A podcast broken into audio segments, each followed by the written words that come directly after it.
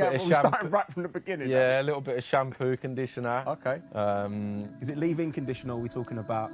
We're talking about just straight in and out.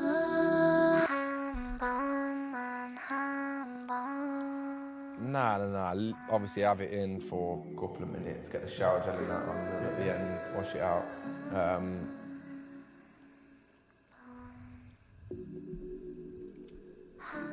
Moroccan oil. Uh, whack the hairdryer out. Okay. get the hairbrush. Um, obviously, like in the mirror, doing my trim and that. Uh, then when it's when I've like dried it with the hairdryer, obviously the Moroccan oil's still in there a little bit. Then I put hair bond in it, like a wax, Okay. to style it. Yeah, yeah. And then I use uh, hairspray, the yellow got to be at the end, just to like, you know, hold it. So three things I use: Moroccan oil, hair bond wax, and then um, uh, the got to be hairspray.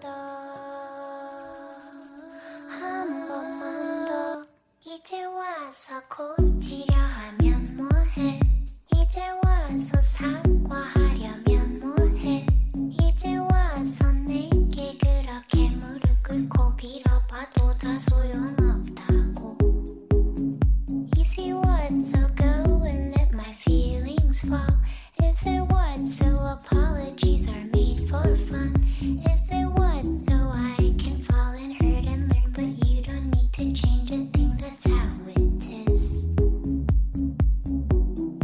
heard now people say, well, they want him around the place.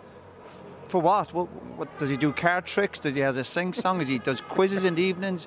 What does he do? What does he do?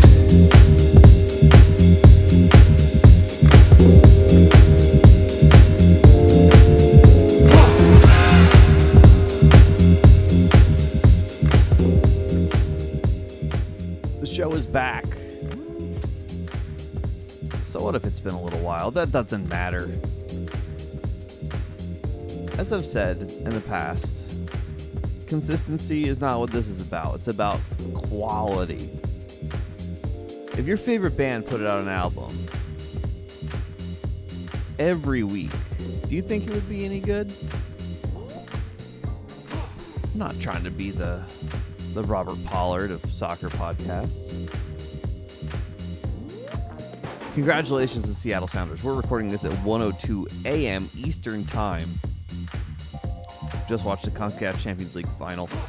Uh, more on that soon.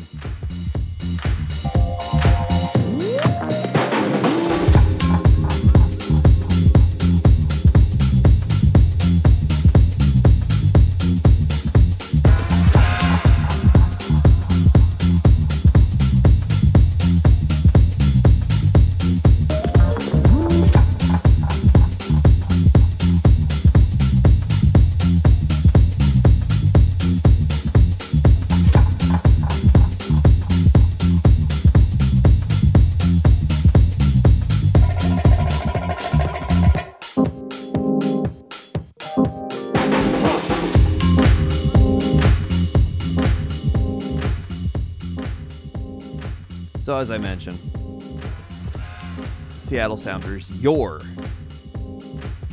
CONCACAF Champions League winners 2022. This is, in the words, oh, excuse me, choked there. We're only going one take here, so I don't have time to go back and edit. It's late.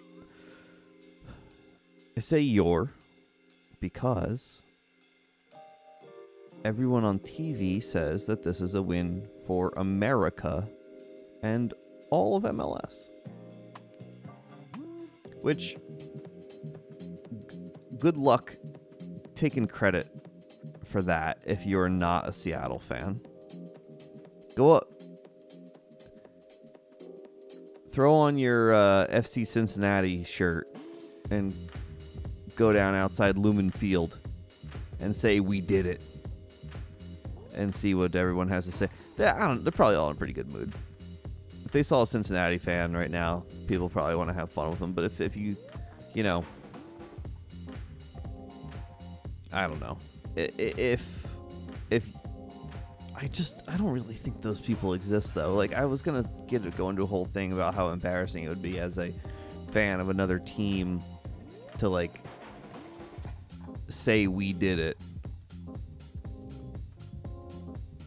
in that like American soccer has. I don't know. Th- this is th- these are the things that when you're hopeless at international level, you gotta you gotta celebrate this sort of thing, and it's a great achievement for the Sounders. I mean, I'm very jealous of them. This seems great. They're all having a lot of fun. They have this great moment. You know, I was a little concerned watching the game because the first goal was scored off of a deflection off a defender's hand that sort of trickled into the net, wrong footing the goalkeeper. That is not the sort of moment that a big final should that that, that can't be the only goal in a big final. You know when when fans rewatch this years from now, if that was if that was it, if that was the one, a goal that would have been a penalty had it not gone in, that went in just the ugliest way possible, it would have been. It's it's difficult to have like you know, you know celebrate it the same, watching it back.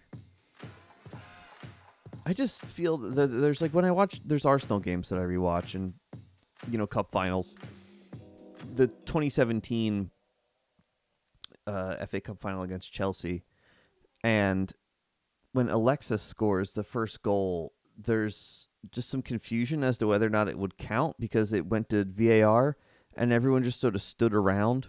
And you know, eventually they award it, and there's a sort of the, the big, you know, big group hug.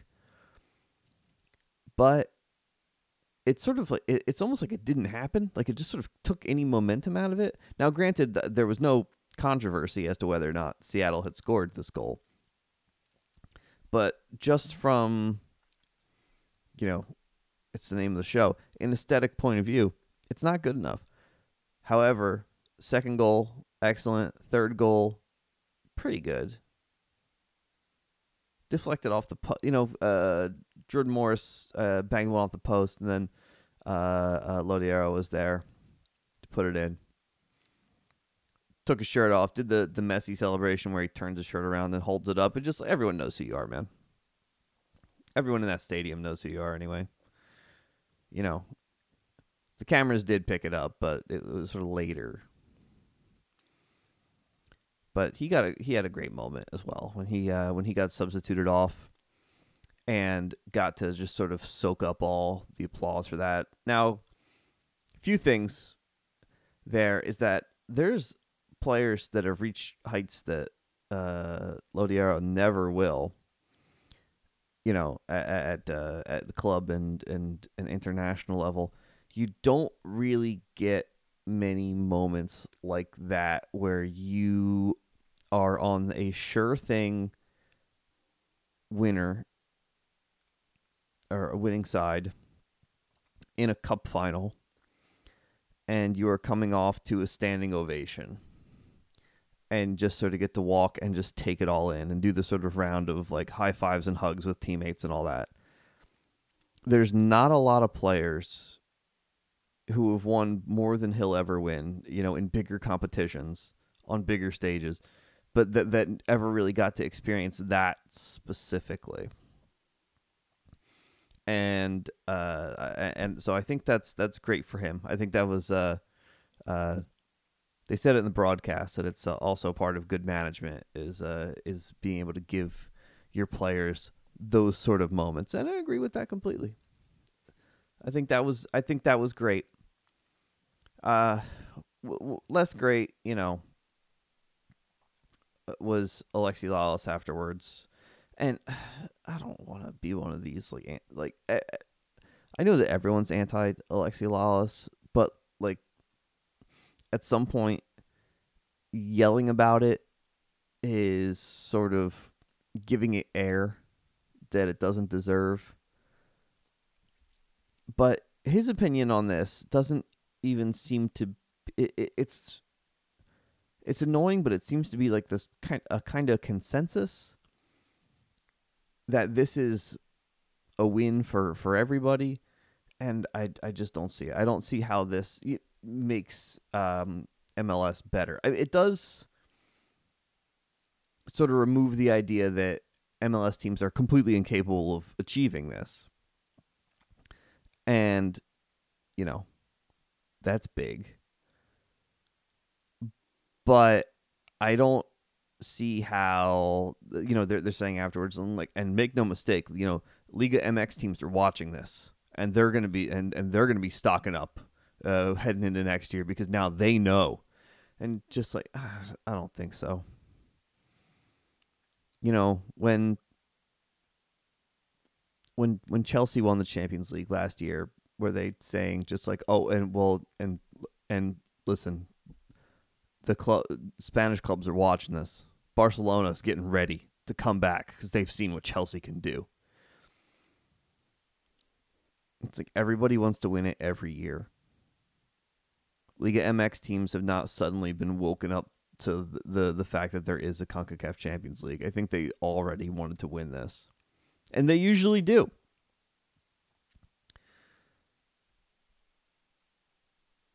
But I don't know like what what what's how's how is this a win for everyone? Like in in what way are we supposed to celebrate this? Is every team going to hang a banner up in their stadium uh, like when Jackie Robinson's number got retired throughout baseball? We're all going to raise it. There will be a when when Seattle comes to town, you have to raise a banner celebrating the time that they did this for you. All gave some, some gave all. The Se- the Seattle Sounders and the Seattle Sounders alone dragged MLS over the line when no one else would. But as I say, I am I am happy for them. Or happy enough anyway. I- I- I- there's several Seattle f- fans that I am friends with, and I am happy for them. They're having a nice time, as I mentioned. I've got the only other thing is that it's the the trophy lift. I I feel like was poorly conceived. I love a trophy lift in all sports. Um, soccer, uh, and obviously I feel this way, but soccer does it better than any other sport. Um, you know, Stanley Cup pretty good. Uh, football terrible. Uh, cause they, they gave it to the owner first. Um, same sort of thing happens in basketball, as I recall. Uh, now, uh, so Lodeiro is given the trophy. He is has to sort of like weave his way through everybody else to get to the front. Um, that that shouldn't happen. Uh, the they they didn't put the team colors on the trophy. It was just red and white. They could have put Sounders color ribbons on the on the side of that trophy. That that that would have been a nice touch. They didn't care to. All the players are wearing commemorative T-shirts, which again, very much an American sports thing. But the you know for for the team photo, you you sort of want it to be commemorated with the the jersey that they were wearing when they won the game. You know that sort of freezes it in time, and forever to be associated with that instead of a T-shirt that um, even the people that buy them uh, will be destroyed in, oh, say, 18 months' time.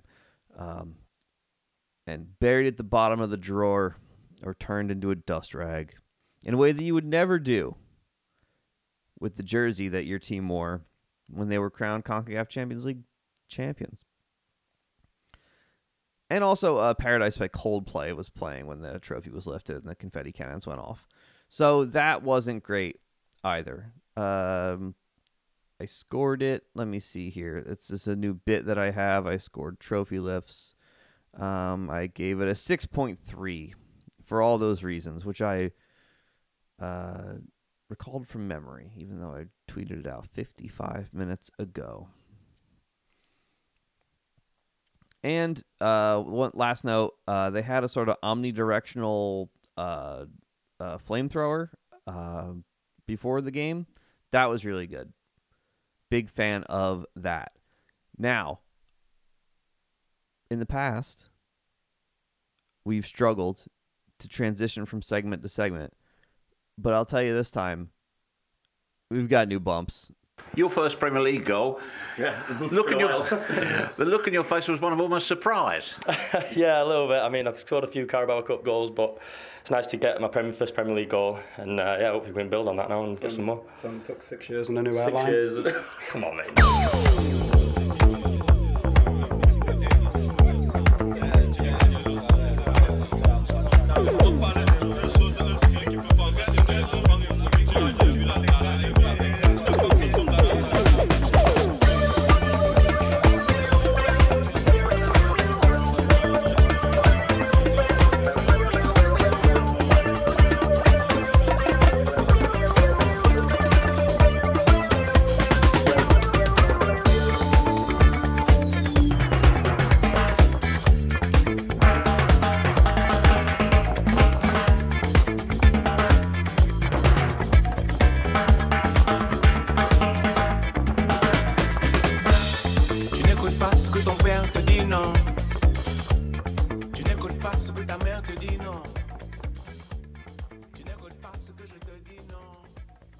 The UEFA Champions League also happened today and yesterday. Or if you're hearing this when the show comes out, it'd be yesterday and the day prior. We're not going to get bogged down on that. So, how about this Karim Benzema? Now, Benzema gets a lot of credit, one for scoring goals. That's a, that's a given. He does a lot of great work there. Now, uh, what he also gets a lot of credit for is being able to do this at his age. Now, um, I am eight days older than Karim Benzema. So he'll get no credit from me. And it's very important that you know that is the the one dividing line that I am forced to make is that if you're ever to give a player credit because he's doing what he's doing at the age he's doing it. And like oh how can he keep going at this rate given his advanced age? They have to be younger than me or otherwise I won't accept it if you want to talk about how incredible Goran Pandev is, I'm I'll have that conversation all day. And I don't watch much of Parma, you know, this th- this season or any really. Um, seems that uh, quickly checking Wikipedia, he scored once in 11 appearances. But he's 38, 27th July 1983 born in Yugoslavia, country that no longer exists. I can support that all day. Now, Benzema, uh, look, is eight days? Am I am I splitting hairs here? Yes. Does this truly matter that much to me? Given that very soon every single professional player will be younger than I am. Yes. Was it ever a possibility that I was going to be able to do it at this level? Not really. At what age did I start playing in any organized way? 22. But here's I, I subscribe to the the, the Ken Early uh, belief though that uh, that that fans relationship relationships with the players, and he wrote this about uh, Granit Xhaka when Granit Xhaka ripped off the captain's armband and threw it down. That there's always a a sort of resentment between the fans and the players, even the players on your own team, because because it's them out there and not you.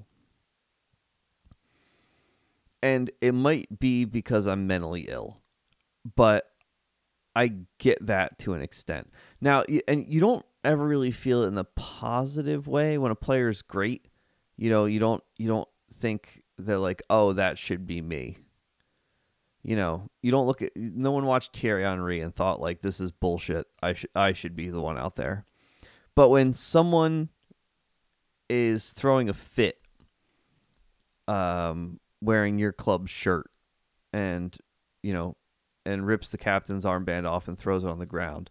It's it's very how dare you because you could you know you- you're just like well if that were me I can't imagine doing that. And just like well there's a lot of different reasons that it wasn't you. Where do you want to start on why it was Granit Xhaka out there wearing the captain's armband instead of you, a guy who works in a liquor store? And that's not a slight against people who work in liquor stores because I work in a liquor store. Luka Modric, there's a player that if you want to talk about a guy who's old, you want to talk about an older player, that's there's your man. Uh, I don't know how Real Madrid have done this. Um, I've I said the other day at work when talking about Tom Brady that I said him retiring um, for that what eight weeks maybe, and then deciding to come back sort of um, broke any momentum that he had, and therefore um, uh, the the magic is gone. And that's the belief that I have heading into this NFL season. And I jokingly said, I'm done with analytics. I am done with data. I am going all in and believing in magic. And I said that as a joke at the time. However, someone needs to come up with a more compelling argument than magic for what Real Madrid are doing. That reason might be that Pep, as people say, is a bald fraud. Now, some people lose their hair. That's what happens. Is he a fraud? Well, that's not really for me to say. But for someone who is probably the most innovative manager of the last, or, or um, is certainly the most innovative manager of the last 20 years, who has really changed the way people have thought about the game and about coaching and about about the field itself, about like the simplest part. That people talk about zone 14 touches now because of Pep Guardiola. That's all incredible. However, his continued inability to get this thing over the line since leaving Barcelona. I'm not a big believer in legacy. I don't think it should really matter. You know, Kimi Räikkönen, when he retired from F1 last year, they made a video and he was asked how he'll be remembered. And he said, I don't really care because I accomplished everything I wanted to accomplish. And I think that attitude would probably serve a lot of people well. That being said, people like to talk about these sort of things, you know? People who have uh, never seen Maradona or play. Statistically speaking, someone who has never watched 90 minutes of Pele is right now somewhere in somebody else's living room arguing that Pele was the greatest player of all time. However, there are probably millions and millions of more who have never heard of him and simply aren't interested. And that's how it goes. Imagine the legacy that people in the, you know, 16th, 17th century thought that they were leaving behind. Kings across Europe. The way that they thought that they would be remembered for all time. And no one cares. And that may happen to Pep Guardiola. Long considered to be the best coach in the world for years and years.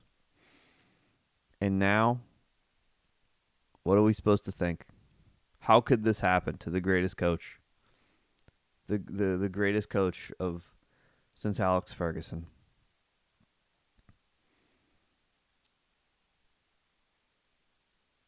I don't have any real stati- like you know analysis for why this could have happened, except for that Kyle Walker had to come off. Um, I'm, i e- every couple weeks I rotate through having like a player to fixate on who I think is the best. And uh, now it's Kyle Walker. Kyle Walker is my guy currently. I, I I think about him a lot, even though he used to play for Spurs. I don't really hold it against him. He does a whole different thing now. He's uh, you know, he he, he he's more versatile. He's not just uh not just a fullback anymore. He's he, he can do it all. He's multi-dimensional, and that's because of Pep, the greatest coach in the world. uh, he's just he, he's also just really fast. You know, there's a uh between the the two teams today, a lot of really fast players, really enjoyable to watch. A lot of guys who uh you know, it, it's Real Madrid for for being considered a team full of old guys have some uh, very fast young guys as well. The true glory of all of this, though, is watching clips from El Chiringuito afterwards, which I think I'm pronouncing correctly. I've watched the clips many times, but it's not a word I've ever said out loud. I have almost no Spanish. Uh, I looked it up. Uh, uh, Chiringuito is a sort of, um, you know, not, a, a bar, but perhaps not officially so. Sort of like a, uh, a kind of like a, a, a beach hut, or I guess it doesn't necessarily have to be on a beach, but I think they tend to be on beaches that, um, you know, just sort of sells beers and tapas and, and, and things like that. Sort of a can can be a, a gray market kind of uh, thing. It's a you know sk- skirting the rules sort of thing, which is delightful. Um, I skimmed the Wikipedia for it uh, a couple hours ago, and I, I I don't have it in front of me. Point is, if you've never seen the show, it is the it, it's sort of like a Spanish football, like Fox and Friends kind of thing is the first place my mind goes. Um, it's deadly serious and extremely stupid. Uh, from as best I can tell, no one involved in the show is a legitimate journalist or broadcaster. People are constantly crying. Uh, most of them seem to be over 60. Uh, today, um, uh, we had one guy uh, come in and uh, walk around celebrating for a while and sat down and then uh, just started sobbing about what it means to uh, support Real Madrid. Again, not sure who he is uh, or why he's there. I think he might just be a season ticket holder. Maybe he's a, a, a local favorite around Madrid. Hard to say. Uh, they also have another guy, uh, Cristobal Soria, who I think might be the resident Barcelona fan, who uh, effectively threatened to kill himself on air. Uh, here we go. Let's let's watch it in real time. That's it. I'm losing years of my life. I can't handle this. I'm losing years of my life. I'm reconsidering absolutely everything. Everything. I want to change sport. I'm reconsidering my TV existence. I'm reconsidering getting up tomorrow morning. Why should I? If there's no way of understanding this. And on top of that, I have to come up and put up with you lot. Come in here and put up with you lot.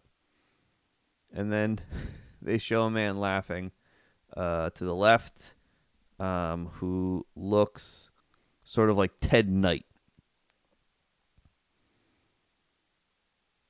Uh, who you'll know as Judge Smails in Caddyshack, among other things. Uh, Te- it is not Ted Knight, of course. Uh, Ted Knight died in 1986. Uh, and he was American. He was not Spanish. It's basically a marketing strategy for a drinks brand. That's what this club exists as.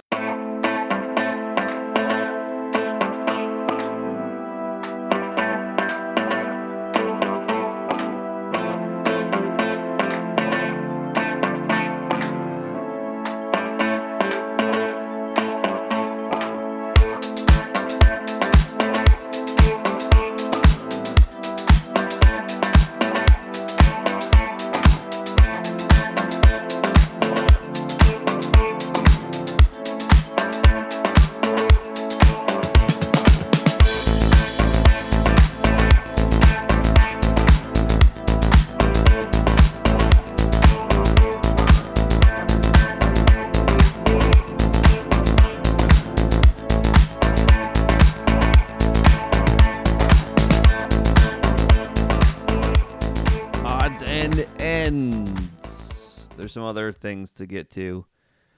Now, the, again, the, the show's never had much of a focus on anything except for what doesn't matter. But there are a few other things uh, to get to that I wouldn't say are uncategorized, but I don't have enough Premier League things to talk about to say, like, this is the Premier League section. It was uh, Cesc Fabregas's birthday. That's a big one, right? Now he's older than me. He's thirty. He's just turned thirty-five. So, uh, Cesc Fabregas, eh, but but also as someone who is the same age as this person is, uh, and again, we've we've talked about what's embarrassing as far as like what you believe that you're capable of in your own life. Um, and I don't think that it's important for me as an adult to celebrate Cesc Fabregas' birthday. But what I will say is a lot of Arsenal fans uh, have not forgiven Cesc for the way that he left for Barcelona in 2011. I understand this to an extent. Uh, yeah, it, it wasn't great. I hated it at the time.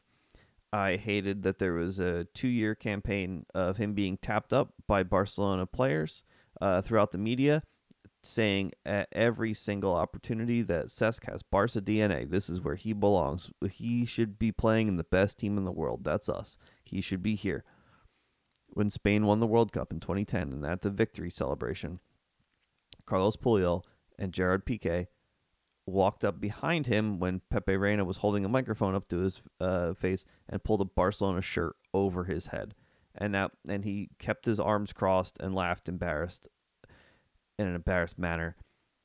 And Pepe Reina, again, not blameless in that he knew what was going to happen. So, and by the way, we want to talk about a victory for all MLS. If if something like that, like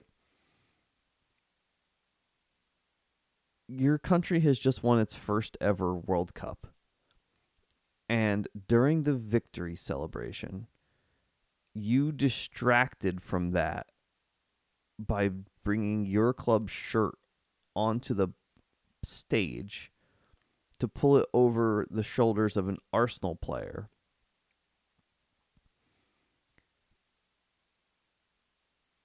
I I think there should have been more of backlash towards that in general from places outside of Arsenal. Because that's ridiculous. And I know like there is sort of the opposite side of that is your your uh, Christian Pulisic of the world um uh running out and holding up the Champions League trophy while wearing a uh, uh, USMNT hoodie, having his winner's medal draped over his uh, USMNT hoodie. D- wouldn't even know he's a Chelsea player.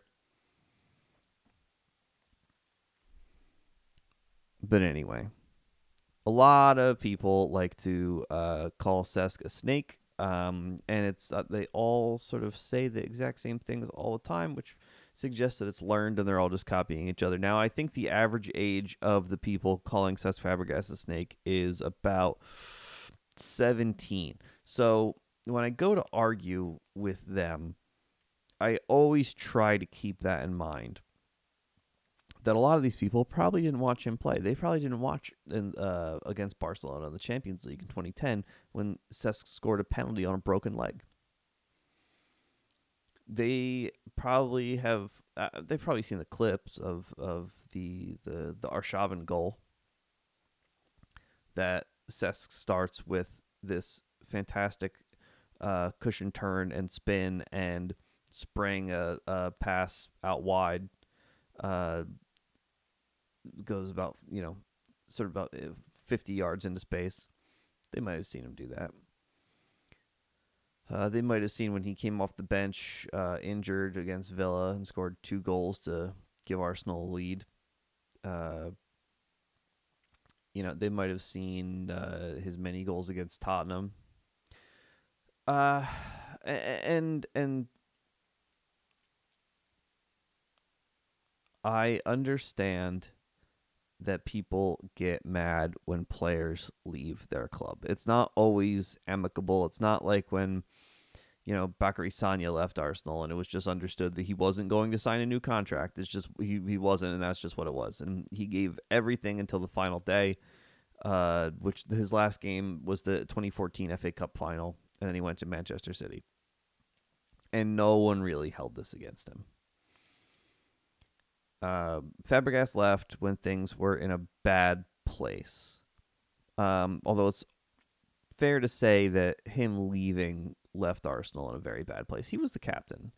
Um, he, but I mean, he was captain because the captain prior to him was William Gallas, who was an asshole. So already, like cracks are starting to show within the club. You know, you you you went uh, in order here. Uh, you went Tony Adams, Patrick Vieira, Thierry Henry, William Gallas, Cesc Fabregas, Robin van Persie, Thomas Vermaelen. Uh, that that sort of streak there shows that the the quality and uh, the the the judgment shown by Arsene Wenger was wasn't great. You had uh, one uh, after Adams retired, Vieira Vieira forced his way out. You know, not he didn't force his way. He didn't go on strike or anything like that. But, um, but it was oh, he was looking to get out and go to Italy for for years and years. Uh, Henry left after you know uh, sort. He didn't really go on strike, but he sort of disappeared for a few weeks. Um, in his last season, uh, there's you know personality conflicts there. It goes to Gallas. He mouths off in the media about um about the locker room and uh, gets uh, gets the captaincy stripped from him. Fabregas uh, basically just gives up on on uh, not to undercut my argument here, but basically in 2011 he wanted to go to Barcelona. It I we got 35 million for him. It should have been so much more. It should have been a lot more. And I see why people are still angry about that. However, here's the thing. He left for his boyhood club. Uh, you know, family season ticket holders. They were the best team in the world at the time. Pep Guardiola was the manager, as we've established, the the greatest coach.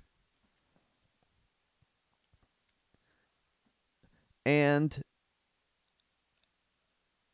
I I don't begrudge anybody wanting to join Barcelona at that time. If you had the opportunity to go to Barcelona in 2011, would you have done it? Yes or no? Would you have done it if you were from there? What if this what if you were what if Barcelona were your team? And I was upset when it happened, and then I was definitely very upset when he signed for Chelsea and came back into the league. Now, uh, there's some debate amongst the Arsenal subreddit. Uh, many of them the dumbest people alive, as to whether or not there was a pre-contract signed that was uh, been agreed to with Chelsea six months ahead of time, and that's why Arsene Wenger didn't bother to bring him back. Well, that's what some people say. However, Fabregas said when he was interviewed on the Arsecast a few years ago, said that it was always in the contract when he went to Barcelona that Arsenal would have first refusal. Uh, so when they contacted Arsenal, and the, by the way, this was talked about for years, like the, the entire time he was there. It's just that oh well, maybe you know if it doesn't work out because it was always possible that it didn't work, wouldn't work out. Cesc Fabregas, one of the best midfielders in Europe when he left Arsenal. However, he was joining a midfield that had three of the best midfielders alive in it. Ever. So he went to the one team where he wasn't guaranteed a starting place. And that's when they Pep started playing him as a false nine and all that. Um, He, he just sees things that other people don't. And then when things didn't work out there, uh, because it's going to Barcelona or Real Madrid, it's it's very it's, it's fraught. You know, very few players. Uh, you don't really get to define your own legacy there. For every Benzema, there are 50 Eden Hazards. And that's just how it goes. So it didn't work out for Cesc Fabregas, um, nor has it worked out for basically any Arsenal player who ever joined Barcelona. So let that be a lesson to everybody. Aubameyang has been doing well, but uh, the last couple weeks haven't been great for him or the club in general. But you know, Alex Song, Thomas Vermaelen, Alex Hleb, uh, not a lot of guys who went there and you know tore the league up. Anyway, it was in Fabregas's contract that when if Barcelona decided to sell him, Arsenal would get first refusal. His agent called Arsenal, said, you know, this is happening. We're on the market. And nothing happened. They didn't call him back, didn't show any interest. And so we went to Chelsea. And there were quotes afterwards, you know, where Arsene Wenger said, like, well, you know, we couldn't bring him back. We had Mesut Ozil. And I got to tell you, if I could go back to 2013 and make it so that Mesut Ozil never joins Arsenal and Cesc Fabregas comes back, I make that deal 100 times out of 100. And now, I acknowledge my bias here. He was my first ever favorite Arsenal player. He remains my f- favorite ever player. So, of course, I'm defending him. But people need to grow up, is the thing. People do things that will hurt you. You hurt other people all day, every day. This is happening. People make decisions, and everybody lives with the consequences. And you you think about it, and you say, well, does this one single thing define this person forever? You know, does making a business decision in your short career as a professional footballer, deciding to go home to Barcelona when they were the best team in the world, how upset should you be about that 11 years later? And should you be tweeting and I, and and I don't want to get into Liz Warren stuff here. I'm not one of I am not one of these people. But should you be tweeting snake emojis at Cesc Fabregas on his 35th birthday, 11 years after he left Arsenal? Who's who's the the one embarrassing the club here? Who's making the club look bad here? Cesc Fabregas? I don't think so. Arsenal wished him happy birthday as well.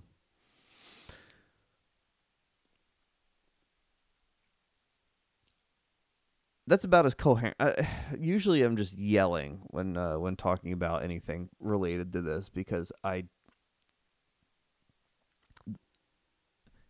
Reddit is a really fantastic way to get a lot of news in one place, and that's about it. Any of the people on there are just they're just scum, aren't they? So, whatever. Uh, in other important news, uh, oh, let's see. Let me just give me ten seconds here to find it. Yes. Um, a man named uh, David Stoker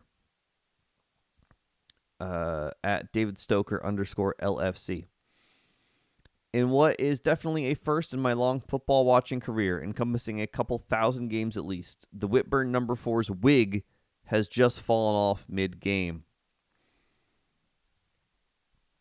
And of course, when you zoom in on the photo here, and I've retweeted this, you can go to my feed at Mr. Too Damn Soccer, which you know about if you're listening to this. And you'll see that there is a man stood uh, just on the edge of the center circle. Uh, looks to be just inside the uh, opposition half.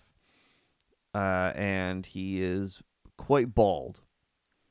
And now we don't see the wig. Uh, we don't see where the wig has gone. But uh, if he was wearing a wig, he certainly isn't here, and we're choosing to take David Stoker's word for this. Oh, hang on. If you go down, oh, yes. There are pictures of him from earlier in the game where he is wearing the wig, and I regret to inform you, he is the captain. You cannot have a captain that wears a wig.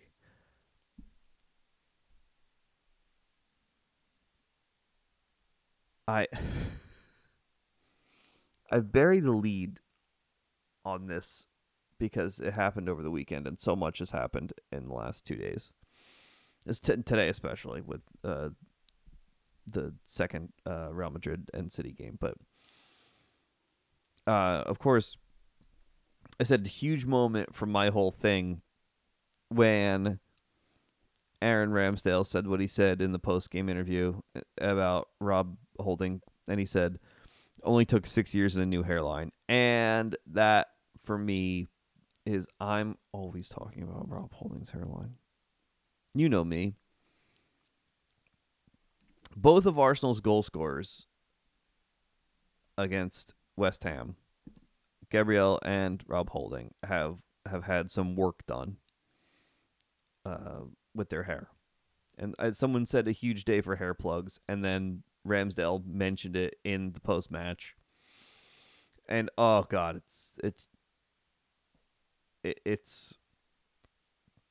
I'm putting this sort of energy out into the world talking about these things, and to see it sort of come back to me is it, it's we've already decided that this show is is advocates for for magic and i said um that i that i felt like the trump meme magic people must have felt even though they're like animals should be like put in a burlap burlap sack and dropped in a river but but i couldn't help but like i've i've i've seen that documentary about them and it's sort of how I felt, where I'm just like, oh wow, um, like through through the use of chaos magic, I have I now have the players talking about hairlines on television. I have uh, we have 71 Twitter followers right now, so I don't know if I am re- can responsible in any way. But I but it get but get back to our point. you if you cannot be the captain of any club and wear a wig on the field, you can get hair transplants. And let me be clear that if I could afford the quality of hair transplants that Rob Holding has, I would absolutely do that. I'm not there yet. Financially, forget it. That should be, you know, if ever this thing really takes off and we can do a Patreon, I think having like one of those uh like uh stretch goals you know, basically once we get to a certain number of patrons, like that I will get hair plugs. I think that would I think that would be funny. I think that would be a really funny way to spend the money. It's got to be like 10 grand, right? For like good ones cuz uh I mean, uh, Rob, whatever Rob Holding did looks great. Because like Marouane Chamakh did it, and it didn't really look great. But that was a few years ago. Technology just keeps getting better. I think generally people are too embarrassed. If Jeff Bezos, you know, the the, uh, the second richest man on earth, who's been bald famously for a long time, you know, he if if he were to do it, everyone would say like, no one, everyone's seen you, man. Elon Musk did it before he became like massively famous. He was just rich. Rob Holding did it in the in the public eye. He you know, he's on TV every Saturday.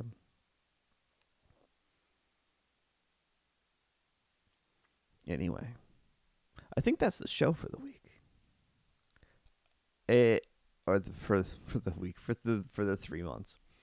I'm very tired. It's two ten in the morning, um, but I knew that I I but I wanted to get this out tomorrow because then it's timely, and I'll be one of the first shows up talking about Concacaf Champions League, something that no one who really listens to this is gonna be here for, and you probably already heard people talk about the UEFA Champions League, uh, probably discussed in better detail on bigger shows. But we're having fun. I like to think we're having fun. We're trying to be like the um, the the soccer beat reporter for Us Weekly, the Cha- Champions League beat reporter for Us Weekly. That's what we're doing over here. Decent job.